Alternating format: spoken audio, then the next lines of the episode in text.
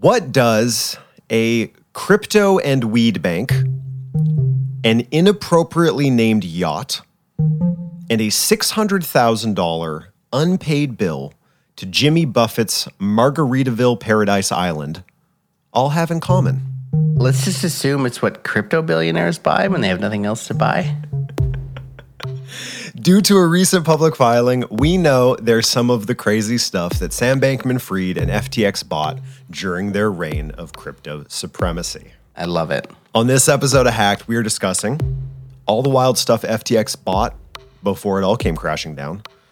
We're going to talk about LetMeSpy and the uncomfortable question of what happens when software designed to let folks spy on people gets infiltrated by a spy. I think the big news story, maybe not as cyber security related, but just worth discussion, is uh, Facebook's founding of Threads, uh, Twitter's new competitor, in lightning speed. They sure did whip it up quick. Yep. And then I want to talk about a Reddit post in a subreddit about AI game development that blew up, and the response to which suggests we've entered this interesting new act in the story of AI and copyright. All that and more on this chatty episode of Hacked.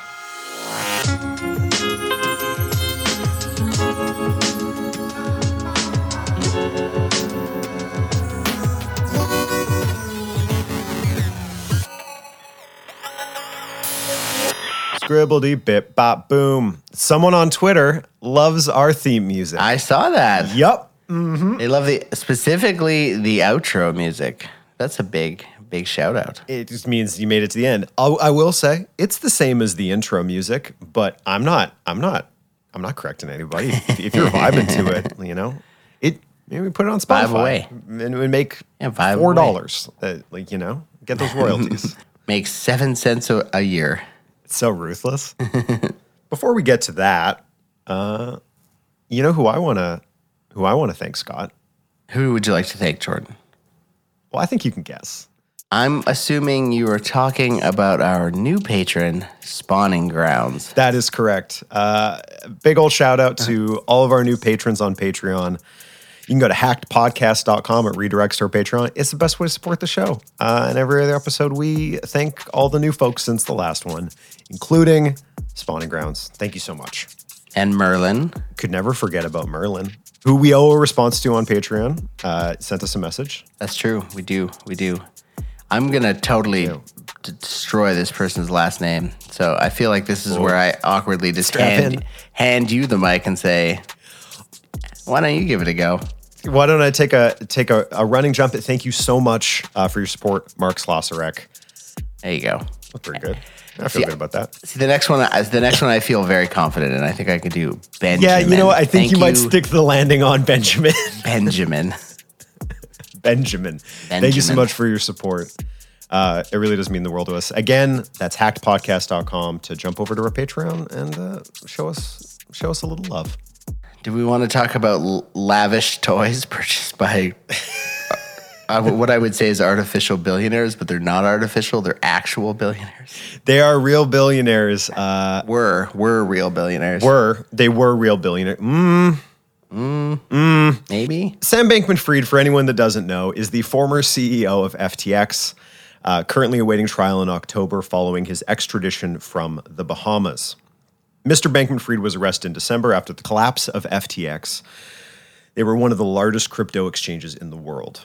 Uh, he agreed to be extradited on these charges that he had orchestrated this sweeping fraud in which he used billions of dollars in customer deposits to pay for crypto trading, charitable donations, and lavish, very, very lavish uh, real estate purchases. Gets to the United States. He's granted bail. He's currently under house arrest in his childhood home in California. Uh, very, very briefly, there have been some recent developments in that case. Uh, additional charges were pursued. They were then withdrawn with this big caveat uh, that there will be a second trial in 2024 regarding these new charges, none of which is why we bring him up.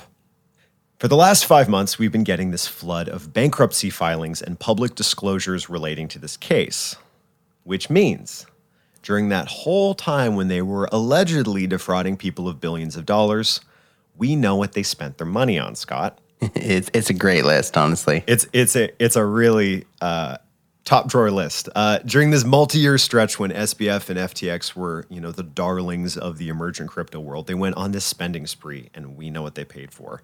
You can't buy taste, but you can buy a guy on Twitter a Tesla for the lulz, Scott. uh, Bloomberg recently published a select list of stuff that SBF and FTX bought during their time in the sun. We'd be fools not to talk about it ever so briefly. There's some real doozies on here. It's really, really great. It's uh they did a really good job because I'm sure they had to come through a lot of not funny stuff, but they did. And they found the funny stuff. Uh, in no particular order, for $11.5 million for an equity stake, they purchased uh, Moonstone Bank, a community bank in Washington that uh, at some point decided to rebrand as a crypto and cannabis bank, which drew you know the interest of SBF and FTX. Since the collapse of this, they have changed their ba- name back to Farmington State Bank, saying it was a quote returning to its original mission, presumably of being a normal bank. Uh-huh. So they started by buying a bank. Uh-huh. Th- There's that's the that's a reasonable one. You can you can look at that and go like That's honestly the best. like yeah. like like that's that's a business expense. You buy a bank, you become a bank. Banks make money. Banks make money. They also bought some Totally. some generic real estate, and by generic I mean gro- Yep. grotesquely expensive, fancy real estate. but- lavishly expensive. totally. Yeah. They bought a penthouse for thirty million dollars, just as like a hangout inside of uh, some fancy private resort area in the Bahamas. Like you know, The- reasonable things. Well, reasonable and also kind of funny Yeah, because it showed that they wanted to go to this super exclusive resort in the Bahamas, but that they didn't really seem to want to hang out with the other people at the resort. so they used the crypto money to buy the penthouse of the resort for 30 million bucks. So they could go to the cool place, but then not have to hang out with other people, which is a really crypto billionaire thing to do in my personal it's like, hey, we're all a bunch of serious introverts, and you know, have Yeah. there's a bunch of other. I could make reference to a bunch of other news regarding the in crowd at, at FTX, but I won't. But I'm assuming Certainly. assuming they needed some some private spaces for some of their private going ons. Google it if you're curious what we're talking about. Anywho, they also went on a uh, naming rights buying spree. Hmm. Okay, There's one here I really want to talk about because it's it please. breaks my mind. Yeah, So they, they bought one. Yeah, they bought they bought an esports. They bought the naming rights to an esports organization, and like, I don't know how many of you follow esports or Jordan, even if you follow Mm-hmm. esports, but it's like Eh, a little. I follow esports a bit, and Mm-hmm. I've been trying to figure out how that industry survives because I don't think they really make any money. And like Sure. these these organizations like spin up and go away like in a five year cycle. Right, And- right, right. And if this is any indication, esports teams are wildly successful because FTX bought naming rights to an LA based esports team, most notable for their Super Smash Bros. team, for $210 million. Get that bag, Team Solo Mid FTX. Like that is like for 200 like let's just oh, contrast wow. that with with the other crazy naming rights they bought. So they bought the naming rights to like Miami's premier NBA facility where the Heat play for 20 Yeah. years or 19 years. They only paid 135 million for that. In contrast, a deal. They got a real deal on, deal on that. So it's like some esoteric Super Smash Bros. esports team for 210 million versus naming one of the most premier sports facilities in North America for 20 years Mm-hmm. for 130 million. Yep. Wild. Wild to me. Yeah, they they didn't. A minor correction: they didn't buy an esports naming rights thing. They bought a bunch of them. They bought the branding to the League of Legends Championship Series. Uh, the, the important thing about all of these naming rights things is like when the person who bought the naming rights to your thing becomes the poster child for a, a whole new genre of fraud. Uh, do you have to keep the name on your thing? The answer to which will be figured out in court because all of these things are currently suing FTX. I Yes. think the League of Legends Championship Series is suing FTX. I believe formerly FTX Arena, now the Kaseya Center. I think they're in a lawsuit. It- they- I'm not totally sure about that. I would assume as much. Like the con- con- Yeah, because the contractual value for their for their sponsorship deal is massive. You know, also the the Mercedes F1 team was a big FTX partner. Right. It's not on this list, but I know it because I watch F1. But the um, yeah, like the the amount of money that they threw, it's you know, it's reminiscent of a of a. I'm not gonna say it was a Ponzi scheme, but like you know, that's a lot of money to spend on marketing. Well, we'll- wait for the next couple years worth of uh, court cases uh, to, to, to, to decide that one. And Team Solo Mid FTX, the uh, Super Smash team, has dropped FTX from their name. So, in addition to a bunch of naming rights stuff, in addition to a penthouse inside of a clubhouse, so you don't have to talk to the people in the clubhouse, they also bought a a yacht, a pretty Pretty modest. a pretty conservative Yeah, yacht. pretty modest. Pretty modest yacht. Uh, Alameda Research, the hedge fund that was sort of embroiled in this whole drama, bought a 52 foot yacht for its chief, co chief executive officer, Sam Trabucco, for $2.5 million. That's not really the interesting part. Um, the name of the vessel, this fine seafaring vessel, Soak My Deck, Soak my deck. is what they named their boat. What happens that they when you give a bunch of? I'm not. I'm not going to finish that statement. I, I don't need to say anything else. the the There's nothing to say about that. But anyway, they bought a two and a half million dollar boat and then named it that. pretty like in the world of uh, of billion dollar boats, spending only Really spending two and a half million dollars on a boat seems It really like a yeah. reasonable expense Yeah. among this list of insanity. Given that they bought twenty four point four million dollars in Bored Ape Yacht Club non fungibles, uh, I would tend to agree. yeah. They they played it real conservative uh, when they bought Sam, the other Sam, Sam Two, a boat. Oh my god, we we we Um, have to do an episode on NFTs one of these days. I know we talked about it. We talked to like we've touched on it. Talked it, about it. yeah, but like twenty four point four million dollars for a bunch of ape photos that were digitally generated. Like it just. I do want to. I do want to talk about this one because we were talking about marketing promos and and getting sued. yes, The Larry David commercial. Yep. Don't be like Larry. I'm sure if you haven't mm-hmm. seen it, you need to see mm-hmm. it. It's essentially Larry David saying that like crypto is a scam. That's literally the commercial and that he's not going to buy into it. that's the whole ad. And then Larry was consequently sued mm-hmm. for promoting FTX, you know, as many of these people that started in their commercials and, and use their channels to promote FTX are, are have found themselves pulled into lawsuits. And Larry's like, Larry's like, no, the whole commercial, I was telling you not to do it.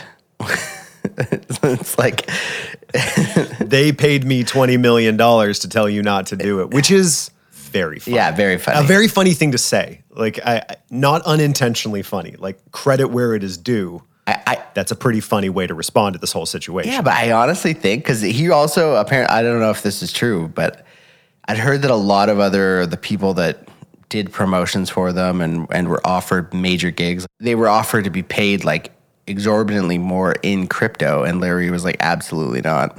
I want real money. so like eh, true true to his words, he, was like, no, that's fake money. Give me real money. That see the thing is is is like I think he's got a I don't I'm not sure what's happened with these lawsuits. We should pull it out, but I think he have a decent legal leg to stand on because like FTX the company is like don't be like Larry, but Larry at least consistently is like no, I don't believe in crypto. Like I don't want to get paid in went it. on television I went on you not to television. and- yeah, like Sure. Like it's not like I'm, and and then FTX like paid me to be me, and then said don't be me. Like I think that's a. I think you could build a pretty strong legal argument there to get out of it. Hmm. And I'm sure some of the best lawyers in the world will. And, Yes, absolutely. And I think last on this list that we should talk about before we move on, Is for five hundred ninety nine thousand four hundred nine dollars, there is a unpaid bill, unpaid bill to Jimmy Buffett's Margaritaville Paradise Island. This whole drama, quite a remarkable story. I would I would forget all of it if I could just know Oh, what that bill was for. What did they spend $599,000 at Jimmy Buffett's Margaritaville Paradise Island on? Presumably there's very fancy hotels. I just want to I want to be a fly on the wall for that whole weekend because out of all of these, like these are pretty garish purchases. I'm not even really that mad at that. there's something about spending over a half a million bucks at Jimmy Buffett's that I'm like that's that's that's pretty punk rock. I'm, I'm pretty okay with. That's actually the least punk rock thing I've ever heard, but it's pretty. I can tell you what they spent it on. pretty I'd almost it. bet money on it. Do you know? No, I, I don't know, but I, but I'll tell you what it was because I could. Sure, I, sure. I, I just know what it's from. The You're a big parrot head. I feel you. oh Okay, man, continue. yeah. So eh, eh, you got to assume like FTX was what like two hundred and some people at its peak, Oh, I and they were going with this. sure, and, and- sure.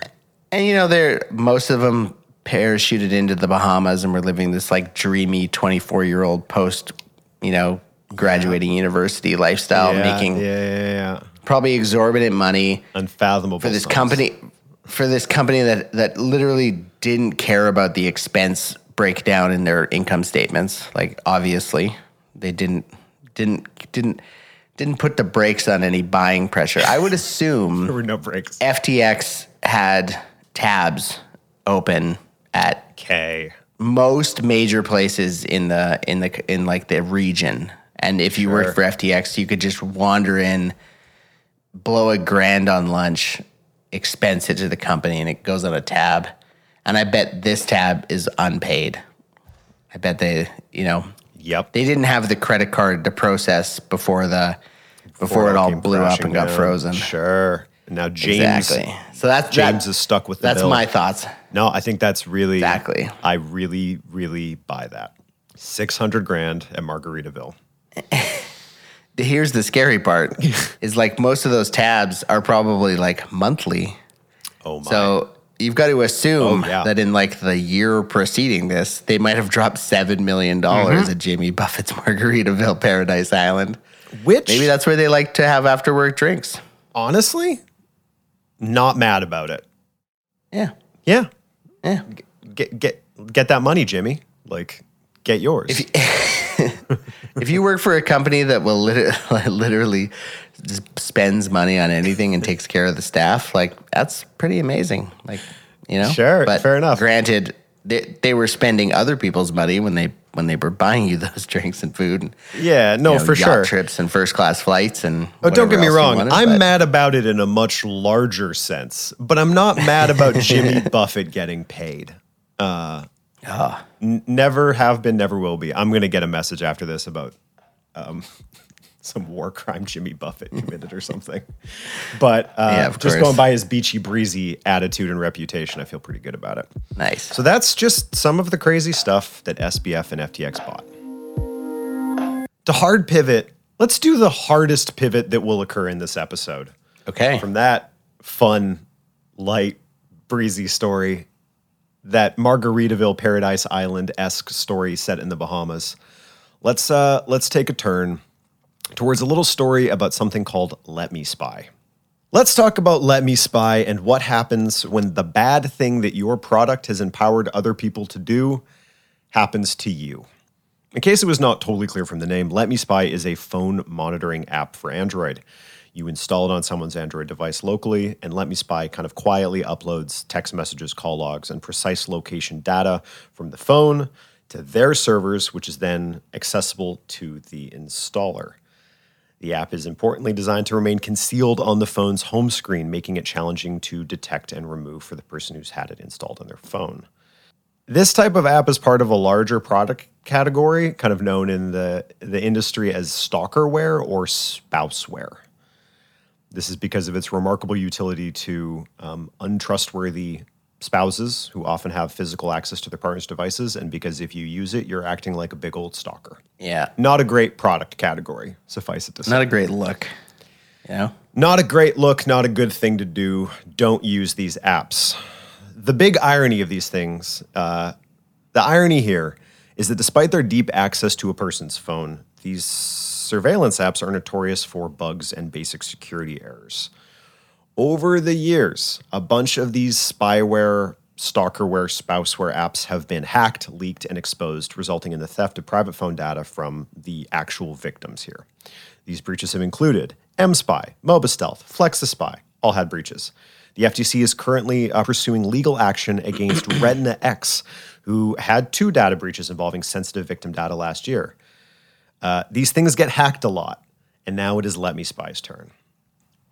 Last month, the company disclosed this big security incident on its login page, stating that unauthorized access took place on June 21st. The hackers managed to access email addresses, phone numbers, and the content of messages collected on the accounts. A Polish security research blog called Niebezpiecznik. Wow, well done. I feel pretty good about that. Yeah. Yeah, well done. Uh, reached out to the spyware reached out to the spyware manufacturer for comment. And instead of the manufacturer responding to that email, the hacker response, claiming to have gotten extensive access to the spyware maker's domain. Uh, the identity of the hacker behind the LetMeSpy breach and their motives is currently unclear. They suggested that they had deleted the database stored on the server, but copies of that database have appeared online later that same day. Had they just hacked and destroyed this data, uh, I think that would have been much cooler. yeah, yeah. Robin Hooded it instead of, you know, raided it. They were on the edge of Robin Hooding it. Um, Yeah. So then, DDoS Secrets, who we've talked about before, a very interesting nonprofit transparency collective, they get a copy of the hacked LetMeSpy data. They verify it with TechCrunch. To both of their credits, there's a ton of personally identifiable information in this cache of data, and they lock down and limit distribution of it to data journalists and researchers. The leaked data included years of victims' call logs, text messages, uh, all this very private stuff dating back to 2013. 13,000 compromised devices. In January, LetMeSpy's website stated that they, their software had been used to track just shy of a quarter a million devices, tens of millions of call logs, location data, texts. As of right now, the counter on the site reads zero, and much of the site's basic functionality, including the app itself, seems to be broken by this hack, which I think is good. The data suggests that the majority of victims were located in the US, India, and Western Africa. Interesting. Yeah. So let's dig into the customers here a little bit. The data also contained the spyware, kind of what they refer to as their master database, mm-hmm. which was information on the 26,000 customers who used this, this spyware against other people. It also revealed who makes this thing. Leak database reveals that LetMeSpy is built and maintained by a Polish developer named Rafał Lidwin, based in Krakow. Kind of went combing around a little bit. Bunch of different press outlets reached out for comment. Doesn't seem Lidwin has responded to any of them. Shocker. Shocker. It remains unclear whether LetMeSpy is going to be notifying victims whose phones were compromised, uh, if they even have the ability to do so. But this is the tough part about all this, and making software in this terrible stalkerware, spouseware type category is that if you notify the victims of a device compromise, there's a non zero chance at scale that you're actually going to put some of those people in danger by providing a product for a fundamentally unsafe situation, it alerting people that they're the victims of this compromise is alerting them that they've been compromised and uh, some bad stuff can happen. So it's it's a pretty pretty rough situation all around. As I mentioned earlier, this is not the first time these things have been hacked or breached.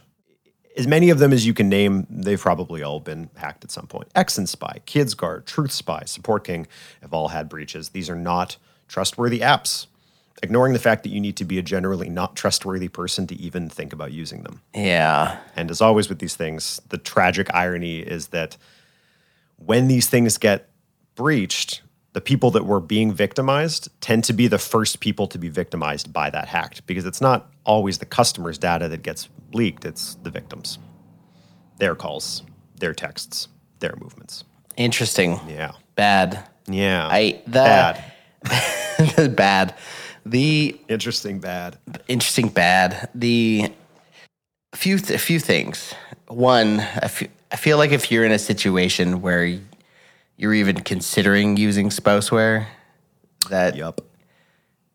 you should probably just become an unspouse at that point and save save, save both save both parties the uh, the headache. The as I'm Yep. sure nobody wants to be a spouse of somebody who's going to install spouseware on their phone. Let me tell you that. So You're about to 100%. you might if somebody's crossed the line, the other person's about to cross the line, and I just think that that's a you know exit with your head high. Yeah. The the I think if you need to install something on someone's phone without their knowledge, uh, yeah, you're not off to a you're not a great partner. No. Exactly. Mm-hmm. I think on the flip side of that coin, the the place where like having the ability to just throw a hacking tool into, or like a like a spying tool into someone's phone without them knowing, you know, that has a lot of corporate security aspects Yeah. because like you don't you don't point. need to be you don't need to be stalking the person. No. You don't need to be spying on your spouse. Like the software is good for everything. Mm-hmm. If you've got a made reference to it a few times, but like you got a mergers and acquisitions lawyer who Sure.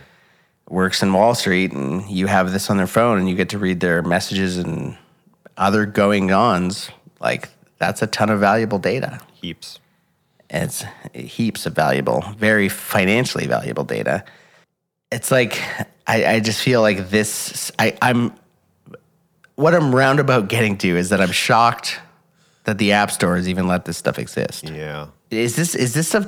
Is it delivered via the app store or is it like a background hmm. install? I believe LetMeSpy was available through the Google Play Store, but I don't know that definitively. I mean, here's the thing: if if LetMeSpy wasn't available, I, I think I named eight of these things that have been compromised Totally. in the last few years.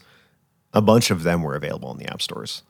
I think the the story that a lot of them tell on their websites is that this can be useful for parental control. Of course. And that's exceptionally frustrating because like iOS and stock Android both have parental control features. Yep. And the important thing about parental control is you don't have to hide to your child that you have parental control on the device because you're the parent. You're allowed to do that. They can bump into a thing saying you're not allowed to do this. This is being looked at. Like that that's that's okay in that dynamic.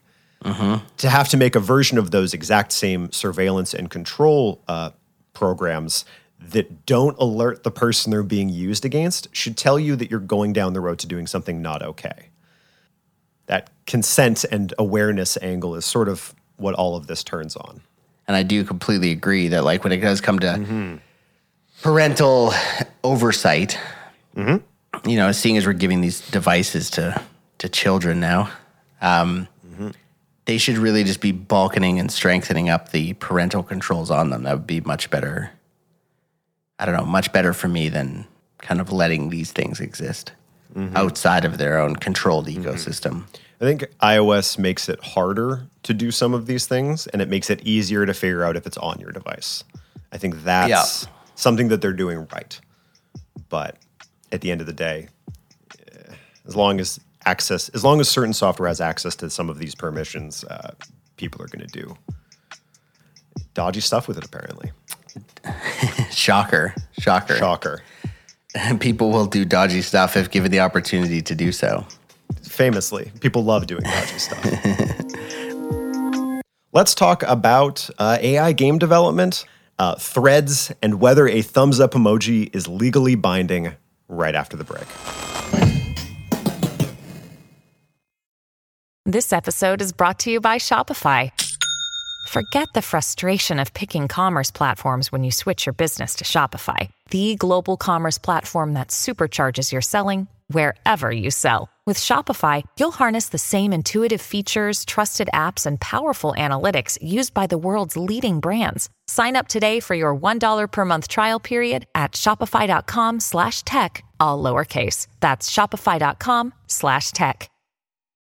When you need mealtime inspiration, it's worth shopping Kroger, where you'll find over 30,000 mouthwatering choices that excite your inner foodie. And no matter what tasty choice you make, you'll enjoy our everyday low prices, plus extra ways to save, like digital coupons worth over $600 each week. You can also save up to $1 off per gallon at the pump with fuel points. More savings and more inspiring flavors make shopping Kroger worth it every time. Kroger, fresh for everyone. Fuel restrictions apply. All you want is to meet your security and compliance requirements. But your business technology keeps changing. Cyber threats emerge every day. More regulations apply to you now than ever before, and your IT resources remain limited. The Center for Internet Security can help. At CIS, we work to create a safer world for people, businesses, and governments through collaboration and innovation. Using a community driven consensus process, we work with IT professionals and volunteers around the world to develop and maintain security best practices. These resources save you time, money, and effort wherever you are on your cybersecurity journey. We also work with U.S. state, local, tribal, and territorial government organizations to share information with one another so they're stronger together. Join us today in creating confidence in the connected world. Visit CISecurity.org to play your part.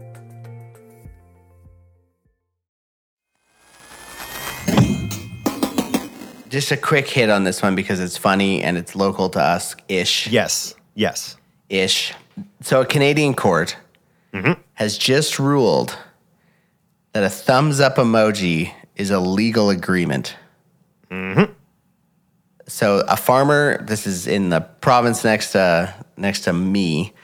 Um, a farmer was in some discussion with another grain cooperative or something, and they signed an agreement for something. 80, 82,000 Canadian dollars, you know, about 60, 60K US.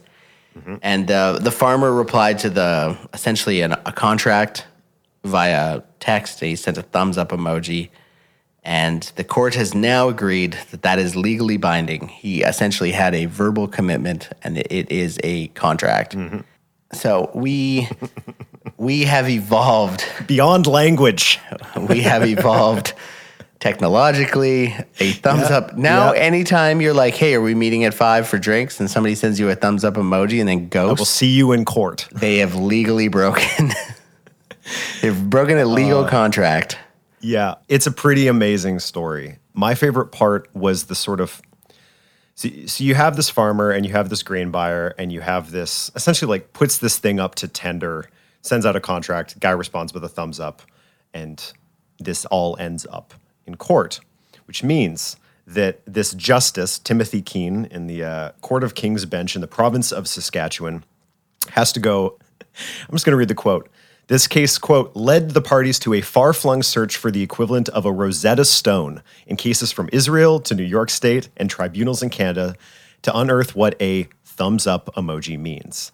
This whole thing sparked this like national treasure global journey to like figure out what is it that a thumbs up emoji means. The best part though is that in all of the court documents for this, they do not refer to it as a thumbs up emoji they use the thumbs up emoji, which means that you have like legal documentation full. that is just it reads like an iMessage thread. It's just peppered with emojis the entire way through of them trying to figure out really what does it mean? Is it a confirmation? Does it rise to the level of a signature? This like weird legal like digital etymology thing that this justice had to figure out because of a bushel of grain. could you imagine if because like you know they had to do this for the thumbs up emoji but like if we're now considering em- emojis Yeah. as part of of legal language could you imagine Yes. if they had to make like Yes. essentially a terms of reference for every single emoji and what it legally means That's fantastic. Sure. Are we talking gifts? Does a reaction mean count? Like the Pandora's box that this opens, extraordinary extraordinary. It would be I I would I would love to see a legal definition for each emoji. Well, interestingly, that yeah, I would love to read that. So that that Justice Keene, and they talk about this a little bit, stated that while a thumbs up emoji is a non-traditional means to quote sign a document, that it was a valid way to convey uh, the two purposes of a signature under these circumstances. Importantly, for our discussion, he dismissed concerns that allowing a thumbs up emoji to, to signify acceptance, quote, would open up the floodgates to new interpretations of other emojis, including Totally. the fist bump and the handshake. What I want to start doing, you know how people will do something just to take it all the way to the Supreme Court? Like that idea of I'm going to get into a situation so I can pursue it legally uh, to sort of set some kind of a precedent. Totally. I think this opens the floodgates for that. What's a poop emoji mean? Like there's so much we don't know about these symbols we use every day now that they've entered the legal sphere, and I intend to find out. Not out. only that, like, could you ima- like imagine being somebody later in their career who maybe d- doesn't speak Yeah. emoji as as well, and all of a sudden you're Sure. like, you know, maybe you use them occasionally in text messages and in conversations. You know, you use the ones you know. Maybe you like, you know, Yeah, sure. like you didn't grow up with the palette, so you're not familiar with all the colors. And then all of a sudden you're being legally held to these things. Like, It's good. I think that's explicitly what happened here. I don't get the sense Kent Mi- Mickleborough knew when he was texting with Farmer Chris Achter that that's what like I I I have to assume the thumbs up emoji didn't mean to be a signature, but maybe I'm making maybe that's the wrong assumption. Maybe that's exactly what he meant to do. And then when the price of that crop went up, he tried to renege. Maybe this is exactly how this should have gone. see, but but like Um, the I don't know. Like you know, in in more contemporary uses of the thumbs up emoji, it's essentially used to kill a conversation. Like you, you're. It's essentially like a okay with a good, like a wave goodbye. So like maybe somebody's like, "Hey, here's that contract," and he's like, "Got it." Yep. Like thumbs up. Like I got the contract. I'll take a look at it. Not like thumbs up. Yes, it's agreed to. I signed it digitally with my thumb. that is what uh, I believe Achter's lawyers argued was that it was a it was a confirmation of receipt, not a signature of the contract. Yeah, which to me makes like that's hard to. That's a valid It's a- argument. It's a valid argument. It's a valid argument. And then Justice Timothy, Timothy Keene goes on this like Da Vinci Code research quest about what an emoji means. The response to which is, well, my client did not. Uh, exactly. they weren't using it. It's valid that that is sort of it's you found the Rosetta Stone, you translated it, you used the codex. That's what it means. Great. The client didn't know that. Yeah, you're you're a, Does it matter if you don't know what a signature means when you sign something? I have no idea. you're applying a um, you're But applying it's a not immediately clear. you're applying a definition to something that everybody uses differently and nobody really Sure. nobody really has a dictionary for this this language Yes. you've created the first entry of it and you're now holding mm-hmm. somebody legally like i can't wait for this one to go like this is going to go up in courts for sure it's going to get appealed up And, and I say this earnestly, not because I agree or disagree one way or the other. I really want to interview Justice Timothy Keene. I just want to understand what this person learned about the thumbs up emoji. because it's it's got to be more than has ever been studied or read or assembled about the thumbs up emoji. Like they might have become the foremost expert in that symbol over the course of this I got- case. And I I want to got talk great news for you, Jordan. When the decision is launched public and is released via the court um, services, you'll be able to download it and read it. It might even be up now. It, it was pretty it was pretty recently, so it might it might not quite be up, but it, it you you'll be able to read the entire justice's decision and all of their substantiation, which would be I think actually a pretty fascinating read. I will nuke our audience. I will eliminate half half of people will unsubscribe when we release our three part deep dive. Oh, it is out. Is it? I'm looking at it. sick. Yeah. Oh man. Maybe you should just do a Patreon episode where you just read Just this read entire it. thing. Okay, it's all coming together. That's what a thumbs up emoji means. Before we get to the future of AI and copyright, let's uh let's let's chat about a little development in the uh, social media and consumer tech world this past month, the dawn of threads.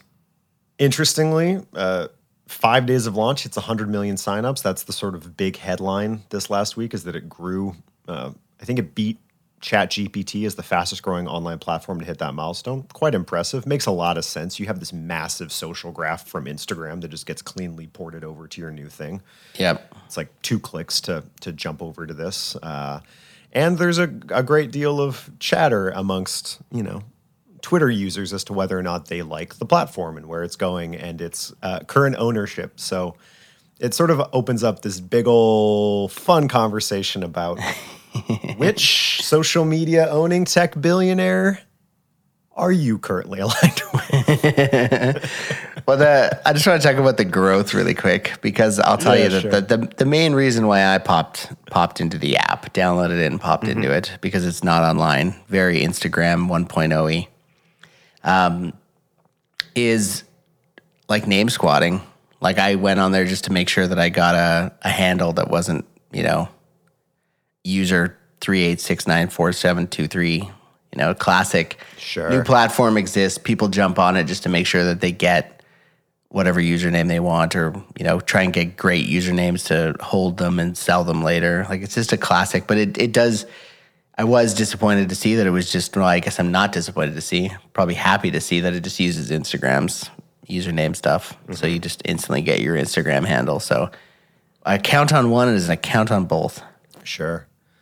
This last uh, two weeks, we kind of watched the trough of disillusionment start for ChatGPT. Anyone doesn't know, there's this idea that as we get new types of technology, we all go, oh my God, this is incredible. It can do everything. And then we realize what it can't do. And we get disillusioned and think it can't do anything. And then we inevitably end up somewhere in the middle where we have a more accurate understanding of what the thing really is. and people were talking about how ChatGPT's user base uh, started shrinking for the first time since it came out seven months ago.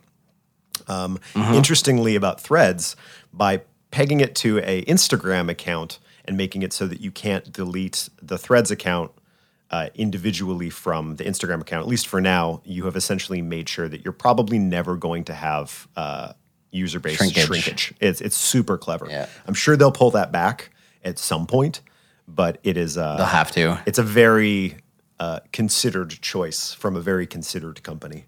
I think the I think the the it probably comes down to the fact that the usernames are linked. Of course. So your username on Instagram becomes your username. So like essentially your account is already threads enabled. You just need to turn the binary flag from do I use threads to yes from no. Hmm. So they'll just make a, a flip to flip it back. Sure. But I don't think you'll ever get to the situation where like like on Twitter, if you delete your account, you know, I, Jordan, I'm not actually familiar with what your account is, Jordan Bloom, and I assume. Mm-hmm. You got If you were to delete that, somebody else could grab it, and then boom, they would be Right, right, your right, thing. And I just don't think I I think the thread has a bit of protection against that as long as you keep your Instagram account, which I don't think is a bad thing Sure. because you know that's a classic misinformation kind of hack. No, I, I, I th- I think building some kind of security against name squatting and all that stuff make from the outset makes total sense. Yeah. It is fascinating to imagine what kind of security uh, issues they're dealing with as you have 100 million people flood into a thing. It's obviously built on the back end of Instagram.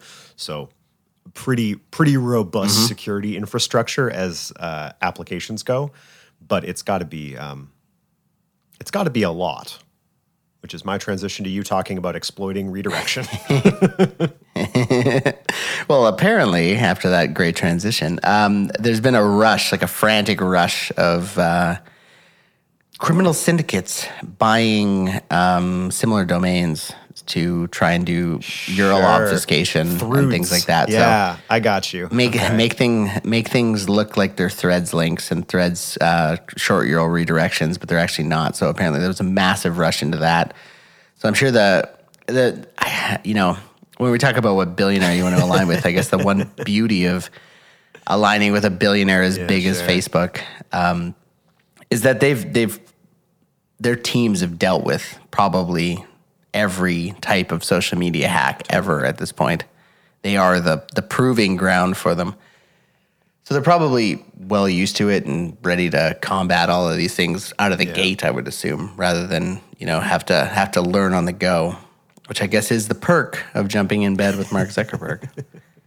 so but I did let's let's just that's a good transition to, to to talking about which billionaire you want to align with. I saw this align with funny align with. Hey, you use that term. I'm just I'm just repeating. I your- did, I did, I did, I really did. I'm just using your words. The uh, I, I think I don't know where I saw it. I I want to think it was like Reddit Wall Street bets or something like Sure. somewhere like that. And it was like two years ago. We were all we love Elon Musk. Tesla's the greatest thing. He's saving the world. Let's mm-hmm. buy it. Invest in invest in Tesla. Invest in Elon. Elon's you know the genius savior of the planet. Two years later, Tony and, Stark and- we need. yeah, and also like, you know, Meta and Facebook are terrible and we need to be against them and blah blah mm-hmm. blah. You're a monopoly. yeah. exactly. Two years later, we're all we don't like Elon. Yay, rah rah! Mark Zuckerberg, he's saving us again. And it, anyway, it's just Yeah. the current internet. You know, the cyclicalness of the internet is is is its own comedic thing. But the yeah, sure. I, I don't know. It's a, it's a, like I'm a fundamental rights person. I've said that before and I've talked about it in other episodes. And it's like, I believe in free speech. And I don't agree with strong moderation as it limits dialogue and can limit discussion on things. Um, so I don't think, whether you like the current state of Twitter or not, I think it's better than having, you know, speech and thought policed that's that's me. So I, I've always been one for free speech on the internet. So is what it is. I think Twitter needs to figure out their exact standards of what is free speech and what isn't, because there's some ways where they've they've totally opened things up, and then there's other ways where they've closed it down. Yeah. And I think that ultimately, if you're looking to tech billionaires for your morality, if you're trying to impose a like rebels versus empire, there's a good guy and a bad guy type dynamic on top of it, you have lost the thread. Not to make a pun there, like th- there's. It's it's empire v empire. Yeah. They're, neither of these are the scrappy underdog. Totally. They're both multi-billion-dollar corporations fighting over, uh, fighting in a turf war essentially for your little snippets of content that they can monetize with ads. It is not a good guy versus bad guy situation. It's a business fight that we're all a little too emotionally invested in. the the other thing is too is that uh, I feel like Elon is. I feel like that like Elon's always been a unique social media personality. You know, he's always been a little off the cuff. The least. I feel I feel like since he bought Twitter, he's embraced I don't know what he's embraced, but he's he, he, he's he's turned it up. Yes. Like yeah. his posts in the last few weeks, his tweets are not something you would expect from the richest man in the world. Like he called Mark Zuckerberg a cuck the other day. I was is- about to quote the cuck thing. Yeah, that's Yeah. not. and That's, it's like you- that's no. you know, you're both like you're both multi-billionaire successful people. You run in similar circles. Yeah. If you, even if you have a beef and somebody's trying to steal your business, it's like guess what? You tried to steal other people's businesses. This is just the way this works, and this is what free competition is. You are a market capitalist. Deal with it. The writing Zuck is a cuck in the tweet is a strong play for somebody with so much social power and fiscal power. You know, I just, with great power comes great responsibility. And I, I just, I don't know if he's just embraced the, the bad boy image or what, what's up with him, but his, he's, he's definitely, Such a bad boy. Well, he's definitely, Got his got his leather jackets and his Yeah, little, his exactly. little motorcycle. He's just like the. Sounds a bad boy now. It seems like he's embracing a bit of the dark side of the of the discussions lately, and it's like you know, being a promoter of free speech and stuff is great, but it's like at the same time you don't you don't need to. Yeah. I don't know. I, I'm gonna end it there. I don't know. I don't know how to say it nicely. I don't want to. I don't want to have beef with Elon Musk. He's definitely gonna win. but, but it's like He would definitely win. it's like going going from I- somebody who like three years ago, over four years ago, could have run for president and probably won handedly, to now being somebody who I don't know. I just it's an interesting twist to watch. From Tony Stark to shit posting on a social media app you bought for the lulz. is- Exactly. Is a pretty is a pretty weird turn. yeah, exactly. So anyway, threads. Threads. That's threads. Let's uh, let's wrap it up by talking about a little development in the world of Steam and Valve and AI and copyright. So, about a month ago, a Reddit user named PotterHarry97 posted in r slash AI game dev, a post that has been like very widely reported on and circulated. It got a response from Steam and their parent company Valve on an issue that they're typically quite tight-lipped about, which is their approval process and content moderation. Title of the post. I'm just going to read it in its entirety. Title Valve is not willing to publish games with AI generated content anymore. Body. Hey all, I tried to release a game about a month ago with a few assets that were fairly obviously AI generated. My plan was to submit a rough version of the game with two to three assets slash sprites that were admittedly obviously AI generated from the hands, like nine fingers, I'm guessing, uh, and to improve them prior to actually releasing the game as I wasn't aware Steam had any issue with AI generated art. I received this message. Hello. While we strive to ship most titles submitted to us, we cannot ship games for which the developer does not have all the necessary rights.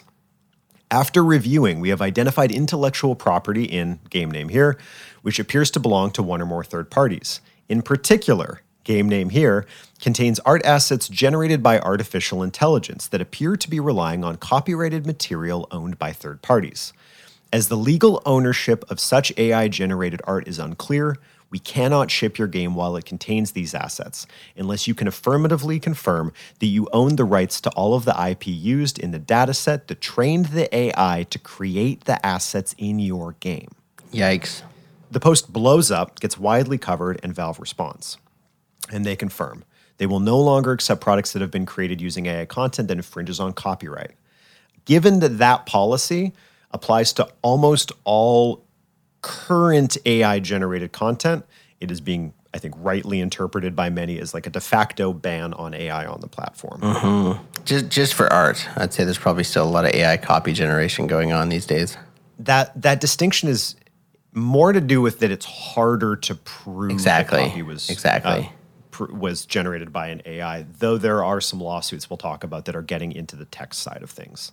Valve spokesperson Kaci Boyle clarified that the company is not trying to discourage the use of AI in general, like as a broad category, but it, they're really focused on existing copyright laws, saying that it makes it really difficult to demonstrate that a developer has sufficient rights to use AI assets in a game.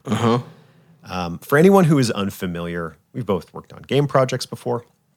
When you make a game, there are multiple stages during that process where you essentially make a promise to someone up the line saying you own all the stuff in the game.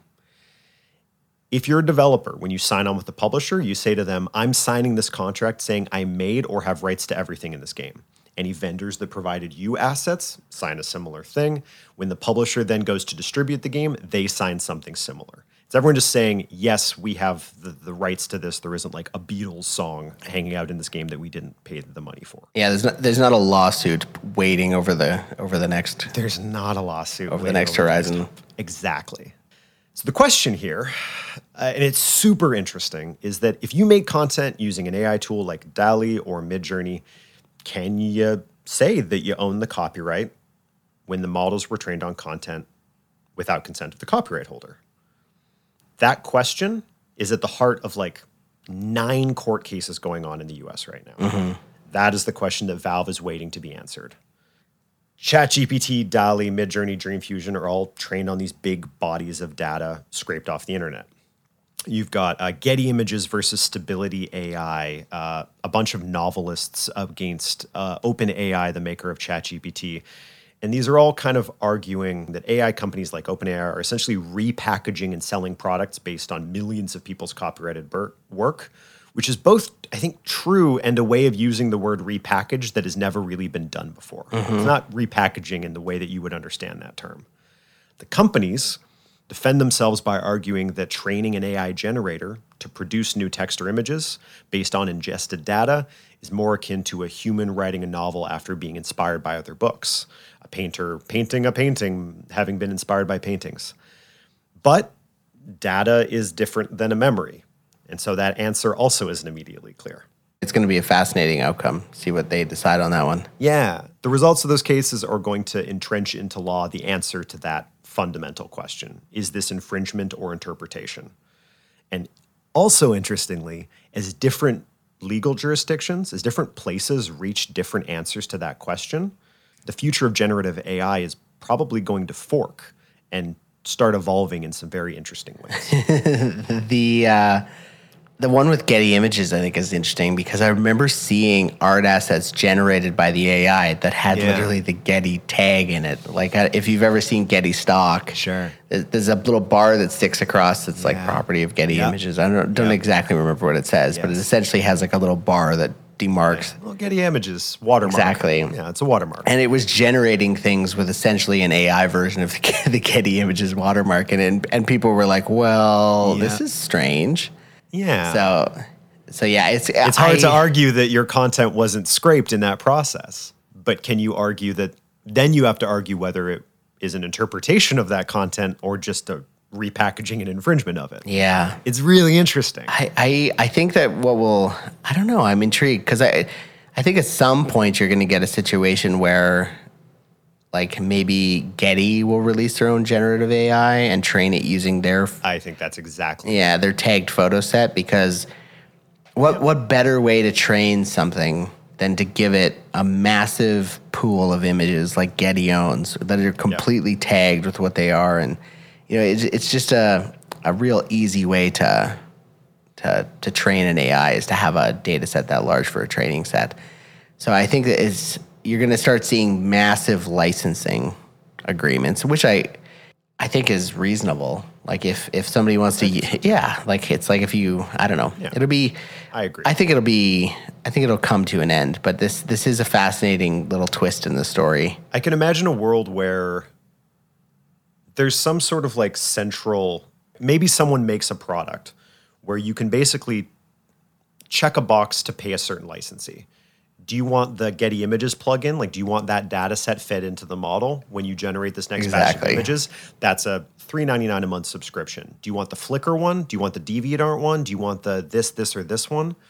those are all essentially little boxes you check that pay a small stipend to the original rights holders. I think that will quickly reveal that people that have uploaded content to those sites aren't actually entitled to compensation for the things used. But that's a separate thing, and it, it kind of has to do with how we economically treat artists on the internet. But I can't imagine a world where there is money exchanged, and I can't really imagine a world where there isn't. Exactly. Because at a certain point, really well funded IP holders are going to realize that, like, yo, Mickey Mouse is in that. Like, at what point does that become the discussion of, no, you can't generate new Pokemon, and I know you're infringing on Pokemon because I can make Pokemon with this? Yep. That's going to come up at some point. Yep. Um, Getty Images is a big fish, but they're not as big as Disney. Well, and the, the the thing is, well, I don't know. Yeah, they're not as big as Disney, but they are very big fish. The- they're the- big. They are. They are big. They're bigger than Stability AI. Like, But but your your your comment about uh, people creating intellectual property and realizing that they don't actually own it, or that they don't have complete moral right or That they've given it license- away. Exactly. I think Instagram is this is you know to go full circle. This is going to become a become a piece of that puzzle too. You know, there's so many. Like I don't even know how many posts there are on Instagram. It's going to be millions, 1000000000s Mm-hmm. trillions, and you know that's another massive training data set. Like they they essentially know what's in every one of those images too. Like the, that's how their like Yeah. discovery algorithm works. It's like, oh, Jordan's recently been looking at Zelda posts. It's like, here's a bunch of Zelda posts. None of those are tagged as Zelda. It just knows that they're Zelda posts. They just know. They know what a Zelda post looks like. Exactly. They they don't, but some black box algorithm has a vague digital sense memory of what a Zelda post looks like and can make that connection. Exactly. So I, I yeah, I don't know. It's gonna be.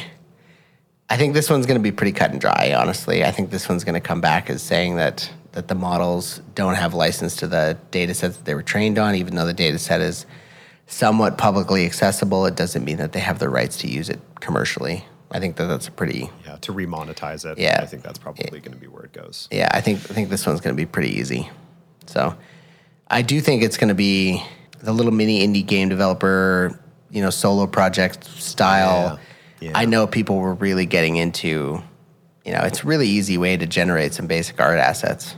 And you know, It sure is. If you're a, a developer, non-designer who's building yourself a, a small test game in Unreal, and you just need some assets and sprites, you know, Totally. it- it- We have to imagine that the game submitted by uh, Potter Harry 97 had some very prominent assets in it. If you were able to tell, hey, this person has nine fingers and 58 teeth in their mouth, this is clearly an AI generation.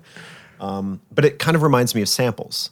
If I can clearly identify that that's Stevie Wonder singing on your beat, it's very easy for me to say, hey, you can't use, as the rights holder to Stevie Wonder, you can't use that sample in your song. Yep.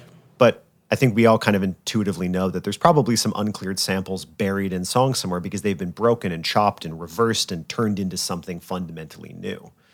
So a lot of this is going to depend on can you identify that there's AI content in your thing, which then hinges on either some sort of like unremovable watermark or AI not going past the point where the hands are bad and the teeth are weird. Like you have to be able to identify that it was AI to be able to say, "Hey, get this AI out of your thing. You don't own the rights to it." Uh-huh. As AI gets better, that's just going to get harder to do.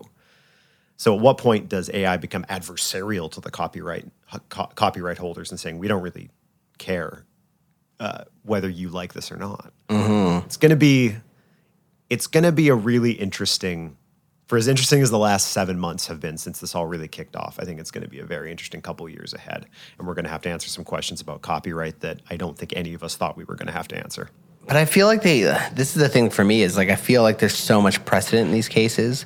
That's a very legal episode of Hacked, but but it is yeah i didn't realize it yeah but, but the uh, like what was the song that came out? It was like the three male vocalists, and it, I think, it, it was like very controversial and kind of like you know oh blurred lines blurred lines. Thank you. Wow, yeah you took nothing from me there and turned that into blurred lines. That is that is commendable. it had three guys in it and it did it had ti pharrell and robin thicke and it Thank was you. controversial and it was at the heart of a copyright case Yes, it was not a sample it was a rhythm if i'm if i'm remembering right it was it was the drum and bass combo that was at the heart of that It Um, was essentially found to be inspired to the point that the original copyright holder required payment. Yep.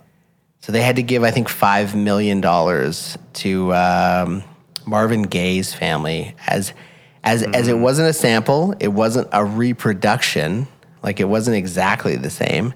It was just sim it was just similar enough that they had to be awarded awarded money. And I think that that's that's Steam's fear right there. Yeah. It's like this isn't a reproduction. It's been modified. Like a lot of copyright law has the ability of like if you modify X percentage of it, it's mm-hmm. n- no longer the original work, et cetera, et cetera. I think this is their fear is it's it's like yes, you generated assets. They are definitely not the same thing, but there's enough of you know a style borrowing or whatever you want to call it that it infringes the original original copyright holders It thing derivative. and therefore Yeah. yeah and steam doesn't like steam's just making sure that they're not named in lawsuits and i completely respect that because they'll get if just as a distribution platform when was it potter harry 73 97. 97 when potter harry 97 gets sued steam will get steam will get named in that lawsuit and yeah. it's like Steam gets even sued along the way, essentially. They will Yeah, get ex- drive-by sued on their way to Potter Harry Yeah. 97. Completely. the, the way law the way lawsuits work is the more people you can name in the suit the higher amount of people need to settle and you'll make more money so Precisely. everybody will get named and steam will get named i think that that's wise by steam to sit on the back seat and wait for this stuff to all flush out because they'd just be putting themselves into especially with how many games get published on steam and how easy it is to publish a game on steam if they allowed anybody um, to put any kind of game out there with any kind of you know AI assets in it, they'd just be opening the door to a, a, a the lawyer bill of the century. I think it is it is the shrewd move, and it is juxtaposed Mm-hmm. against Disney's choice to publish a TV series with an intro sequence that features AI generated assets in it. Totally. One of those companies has decided to sort of step back and wait for the legal circumstances to get resolved, and the other is in a a small way uh, forged ahead in using these tools, and um, it's going to be really interesting to see how that all shakes out. Totally. Thanks for well, Stalkerware hacked, Steam rejecting games, Margaritaville bills, and thumbs up emojis legally binding. This has been a fun one. Uh, thanks for listening, everybody. we'll catch you in the next one. Take care.